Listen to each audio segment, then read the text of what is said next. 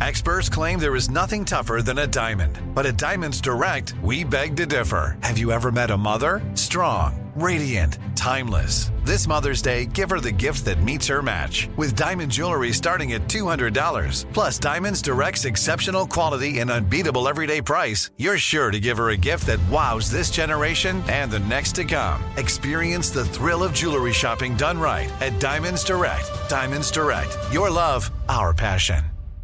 I'm Tracy from Stuff You Missed in History class. Are you a small business owner or even someone who dreams of entrepreneurship? Then check out season two of Mind the Business Small Business Success Stories from iHeart Podcasts and Intuit QuickBooks. Join hosts Austin Hankwitz and Janice Torres as they interview entrepreneurs sharing insights around starting and nurturing a small business. You won't want to miss these inspiring stories of entrepreneurship and discovering ways to business differently so you can too. The Kakadu plum is an Australian native superfood containing 100 times more vitamin C than oranges. So why have you never heard of it?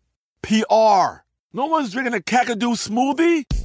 I'm JB Smoove, and that was a full episode of my new podcast, Straightforward, inspired by guaranteed straightforward pricing from AT&T Fiber. Get what you want without the complicated. AT&T Fiber, live like a gigillionaire. Available wherever you get your podcast. Limited availability in select areas. Visit AT&T.com slash hypergig for details.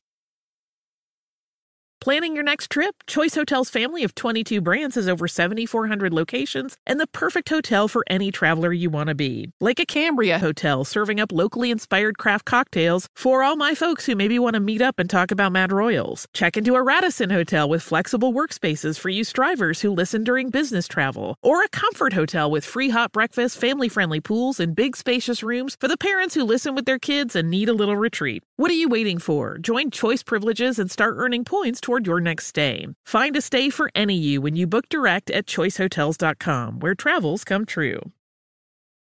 Welcome to Stuff You Missed in History Class from HowStuffWorks.com.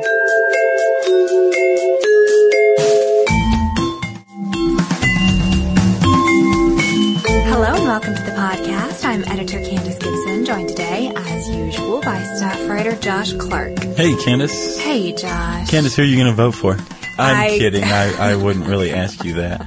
Although I did hear recently that um, there were some Hillary uh, supporters who said that they intended to vote for Hillary in the general election. Have you heard about that? Um, no, I heard there were some Hillary supporters who were going to vote for McCain.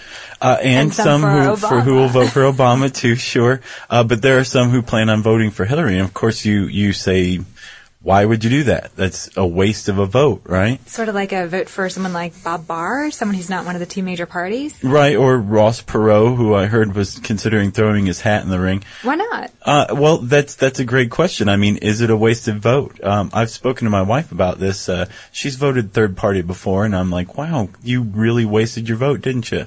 And I think her response was something along the lines of, how is it wasting a vote when I'm voting for the person I want to vote for, rather than voting uh, for someone I don't really like to defeat someone I like even less. You know, a vote's a personal, it's a personal thing. It's not to be used strategically.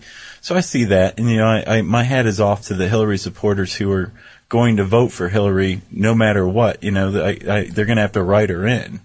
Um, but it kind of brings up this question of, you know, just how much does a vote count? Like, you know, there's been several instances in the history of the U.S. where uh, people have voted for one of the two major candidates and, you know, one of them gets the most votes but still doesn't win the presidency.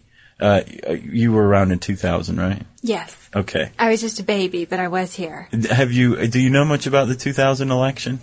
Yeah, I, I do actually. It all boils down to the fact that Gore won the popular vote, and by like uh, half a million votes, Mhm. which is pretty close because there's like a hundred million votes cast that year. and then Bush went on to win the vote from the Electoral College. Yeah. And it's funny because predictions said the exact opposite would happen, that Bush would win the popular vote and Gore would get the votes from the Electoral College. Yeah, because this was back before you know Gore was uh, the environmentalist that he is, or at least as well known as the environmentalist that he is. And I remember him being looked upon as fairly stiff Uh, there's this great Simpsons episode where uh, Lisa Simpson buys one of his books, and the information that his book's been purchased is transmitted to the White House, and somebody comes running in and goes, "Mr. Vice President, someone actually bought your book." And he goes, well, this calls for a celebration. And he turns around and puts the needle on a record player and it's cool and the gang celebrate good times. And he goes, oh. I will. So he's kind of a stuffed shirt. So I'm surprised I, he I got like the popular the, the vote gore too. of yore. The, I liked him better. He was sort of a solid wall of man, and now Yeah. he's very. He's gotten very kinda earthy. granola-y. Yeah, and he's I don't know, got a little softer. Well, you know that that 2000 election was de- determined by two lawsuits that were filed in Florida. Florida was the point of contention for the whole thing. Gore wanted a recount of the uh, popular vote, and uh, Bush um, didn't want one. So they sued one another uh, and sued the state of Florida because you remember the, this whole box of votes went missing from the uh, polling station to the counting station, right? Um, so there was a bunch of contention and everything. Finally, the U.S. Supreme Court said, "No, Florida, you can't extend the uh, the the deadline for the, the the votes to be counted," which meant that a recount wasn't possible. And you know, by proxy, uh, Bush won the state and the election, which kind of leads me to my question. Is it fact or fiction that my vote, your vote, anyone's vote doesn't really count? That's a really tough question, and Thank I, you. I can't be Miss History today. I think that that's really an ideological debate, and but I will be Miss History So for, we- for a few minutes. Actually, I can't say whether You it's won't fact even or give us a faction? I'll I'll say it's faction. Okay. there you have it. It's faction. Thank you. Um, it all boils down to the actual creation of the Electoral College, and it wasn't something that we made up willy nilly. The framers of the Constitution put the Electoral College in place, and it was sort of a compromise between essentially Congress deciding the next president of the United States or a popular vote choosing the next president of the United States. And you have to, you know, sort of put the Electoral College in context and think about the United States as a nascent nation. And essentially, the opinion among the framers of the Constitution was that people in general were not educated and informed enough back then This to is definitely before Al Gore invented the internet. Precisely. To really make a good choice, a good, sound, informed choice for the president. There wasn't this widespread dissemination of information. You know, today you can go on the internet, uh, copyright Al Gore. You can pick up a newspaper. You can download a podcast. There's so many ways you can find out, you know, what's really going on with the candidates. But back then they thought people, you know, far flung across the coast wouldn't really know. So I can see this kind of uh, necessary elitism, right? Back then. Well, I, I think that's a charged word. Maybe, I don't know if I would say elitism. I would say, I mean, they were doing this as the founding fathers. They were doing it as a fatherly gesture. And you would have to ask yourself, is that still important today? Is that still relevant? that was or the is, second part of my question, right. is it? Is it anachronistic? I don't know. Again, I think that's a personal choice. I mean, do you honestly believe that everyone out there voting is making an informed choice? Or do you think people are saying, well, I like Sarah Palin's hair, or mm, I think that Barack Obama's kids are cuter? Yeah, no, and it, it does seem them. like, especially in the circus that the 2008 uh, elections become, uh, it does it does strike me that people are making kind of shallow judgments about candidates rather than on the issues, and I think a lot of that is coming from the candidates themselves. No one's willing to discuss the issues. Um, I was watching the Daily Show last night, and they had a generic off on the topic of the economy, and they wanted to see who could be more generic. And uh, actually, I think it was a three-way tie between Obama, McCain, and Biden. And uh, Sarah Palin actually came out sounding, you know, the most specific. So um, I don't think anyone's really discussing the issue. So how can uh, a public be informed about where a candidate stands on the issues if no one's discussing them? At the same time, though, this electoral college that you're talking about, who who's who comprises that? How does that work?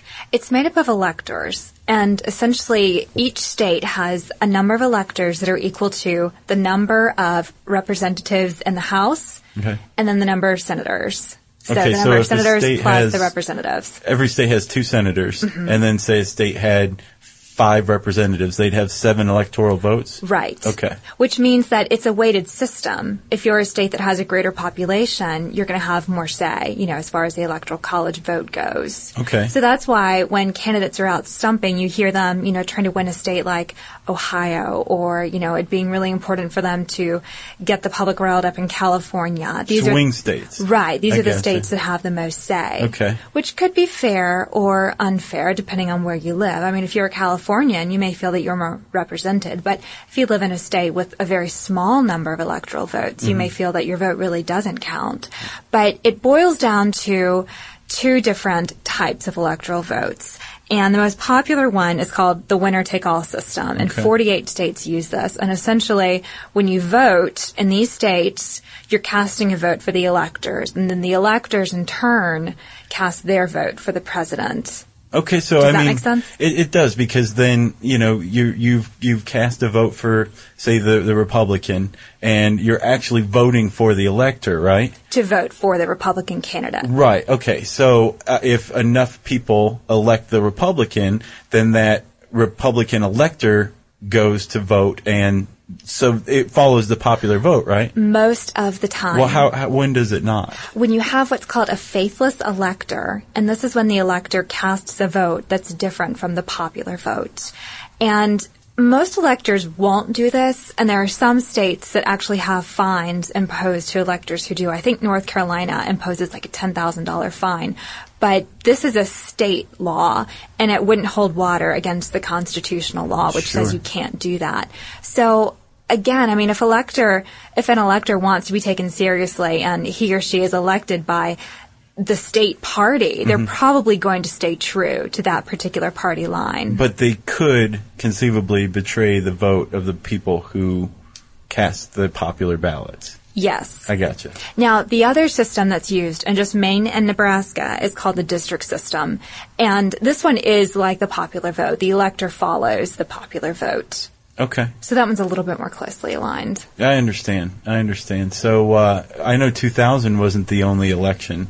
There were three others, as far as I understand, right? Mm-hmm. That was John Quincy Adams in 1824. Right. Rutherford B. Hayes in 1876 and Benjamin Harrison in 1888, all of whom were eventually elected by the Electoral College instead of the popular vote. And you know, it's funny because today a lot of those presidents, maybe with the exception of Adams, are sort of not inconsequential because I wouldn't say any of our presidents has been inconsequential. Everyone's done something to either get people riled up or pacify them Sure. or please them. But off the top of my head, you know, I, I can't name any great successes successes associated with those administrations. So I don't know who who knows what would have happened if the popular vote had won. Maybe the, the tides would have turned in some way for our nation. Maybe so. Maybe so. That may have happened uh, very recently too. You never know. And I mean, what happens when there's a majority as well? I mean, or what what happens when there's a tie in the electoral college? I should say. I mean, there has to be a tiebreaker, right? Yes, well, sort of. Then the vote goes to the House of Representatives, and that is sanctioned by the 12th Amendment of the Constitution. And there have been two elections in history that have resorted to this, and that was when Thomas Jefferson and Aaron Burr squared off in 1801. Mm-hmm. Victory went to Teach. Yeah. And then in 1825, when John Quincy Adams competed against Andrew Jackson, and it went to J.Q. Adams. So, Adams. wha- so what happens in this instance? I mean, like, if if there if the the vote goes to the House of Representatives to pick the the president, I mean, what happens? Does, does each state get it one vote basically, Yes. and then you just keep voting if there's a tie? Yes. I gotcha. Okay. All right. So this sounds a lot like um like delegates at a at a party convention, sort of. Yeah, and it's something I like to think of it in my mind as the People's Choice Awards versus the Academy Awards. You Yeah. know, which is more prestigious? I think most of us would say the Academy Awards. You know, people get more gussied up for the Oscars. You know, they they're considered a little bit more formal. Um, but you know, who would you rather be thought more highly of? Your peers, the people who are actually in your industry, or a very well informed, very educated body of people who know your trade and say you're the best of the best for this. I still say it's elitist and outdated, but thanks for clearing it up for me. We'll let our, our listeners decide. of course. And in case you were wondering how many votes it takes to get the majority I from know. the electoral college, I know the number. Uh, okay, How that? No, you go ahead. No, you go ahead. I just wanted everyone to know that I knew already. I know. It's 243.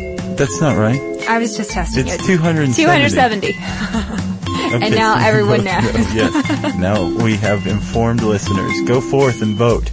And remember, there's no such thing as a wasted vote, is there, Candace? No, and you can read even more about votes and whether or not they're wasted when you read How the Electoral College Works on HowStuffWorks.com. For more on this and thousands of other topics, visit HowStuffWorks.com. Let us know what you think. Send an email to podcast at HowStuffWorks.com.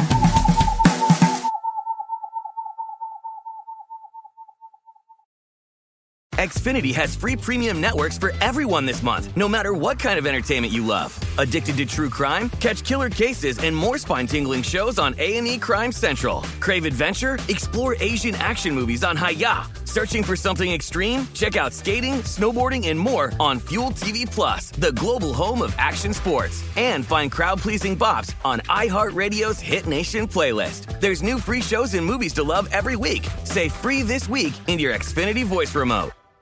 Looking to part ways with complicated, expensive, and uncertain shipping? Then give your business the edge it needs with USPS Ground Advantage shipping from the United States Postal Service. Keep everything simple with clear upfront pricing and no unexpected surcharges. Keep things affordable with some of the lowest prices out there. And keep it all reliable with on-time ground shipments. It's time to turn shipping to your advantage. Learn how at USPS.com slash advantage. USPS Ground Advantage. Simple, affordable, reliable. Looking to step up your Mother's Day flowers? The Home Depot has an idea. Let mom's green thumb do some digging with colorful flowers, pots, and premium soils to bring out the most in her patios, walkways, and gardens. Right now, get Vigoro potting soil, just $8.97 for strong, healthy, vibrant plants indoors and outside. Shop our wide selection online and pick up your order in store and give mom the gift of a beautiful garden. Get Vigoro potting soil, just $8.97 at the Home Depot. How doers get more done. We are the voice of NASCAR. The green flag is in the air, and we are underway. The Great American Race. The Motor Racing Network. NASCAR Cup, Xfinity, and Craftsman Truck Series Racing live on your hometown radio station and MRN or NASCAR.com. Martinsville, Talladega, the Chicago Street Course. We have the side by side action and last lap passes for the win. Photo finishes. Ryan Blaney will win. The voice of NASCAR, the Motor Racing Network. Work.